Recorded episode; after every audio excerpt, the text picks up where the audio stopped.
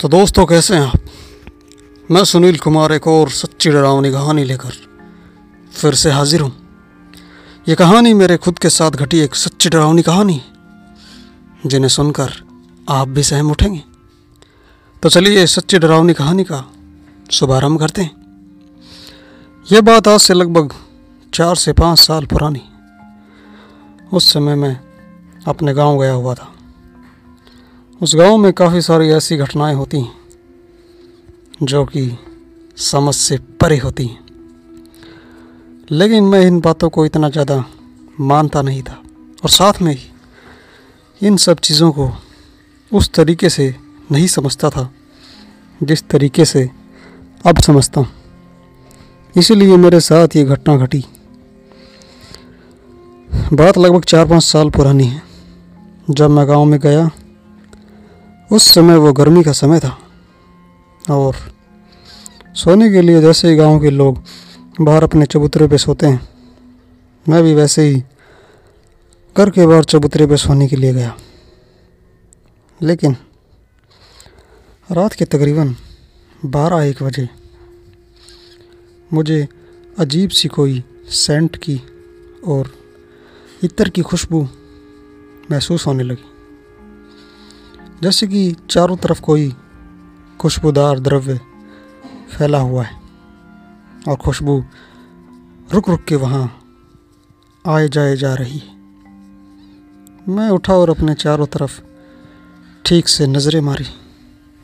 तो मुझे ऐसी कोई चीज़ वहाँ नज़र नहीं आई, जिससे कि खुशबू आती हो, कोई कपड़े नहीं, कोई व्यक्ति नहीं। लेकिन मैं फिर आराम से आकर अपने बिस्तर पे सो गया। और मैंने इस चीज़ पर इतना ध्यान नहीं दिया। लेकिन दूसरे दिन मैं उठा तो ऐसे ही मैंने अपने अंकल और पड़ोसियों से पूछा कि ये ऐसे ऐसे हुआ, रात को मुझे एक इत्र की खुशबू आई। तो उन्होंने बताया कि रात में एक महिला यहाँ से गली से सीधे निकलती जिसके कि कपड़ों से तेज़ सुगंध आती है। वो अक्सर किसी को दिखती नहीं, लेकिन जिसको वो दिखती है और व्यक्ति अगर उसको बोल पड़ता है तो उसका अंजाम बुरा होता है। इसका अंजाम डरावना हो सकता है। उसी वक्त सामने हमारे चाचे का लड़का बैठा था। वो इस बात पर हंस दिया और बोला कि आज मैं ये करके देखूँगा। ये सब बकवास बातें हालाँकि बातें मुझे भी बकवास लग रही थी। आखिरकार फिर से शाम हुई। रात हुई। हम इसी इंतज़ार में सोए थे कि आज उसको देखेंगे। तो मेरे उस चाचा के लड़के ने रात को तकरीबन बारह एक बजे उसे देखा। रात को जब वो उठा तो उसके सामने एक महिला नज़र आई, जो कि बिल्कुल लाल साड़ी में थी।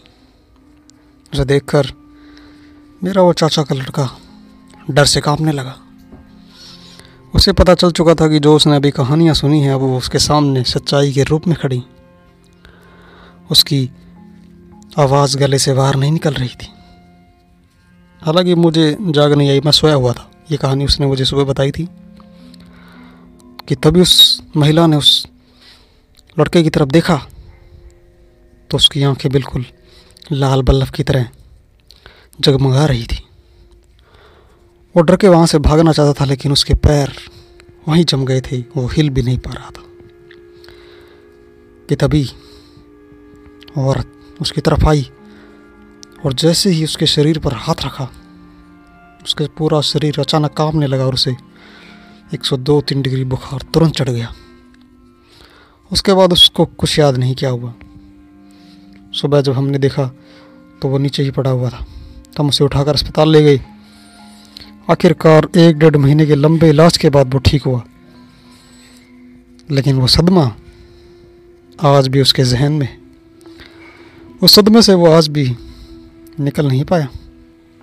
वो आज भी उस सदमे में और रात को अक्सर सपने में वही सोचकर डर जाया करता है।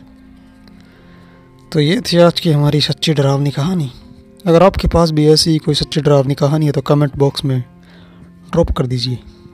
हम उसे अपनी आवाज़ देंगे।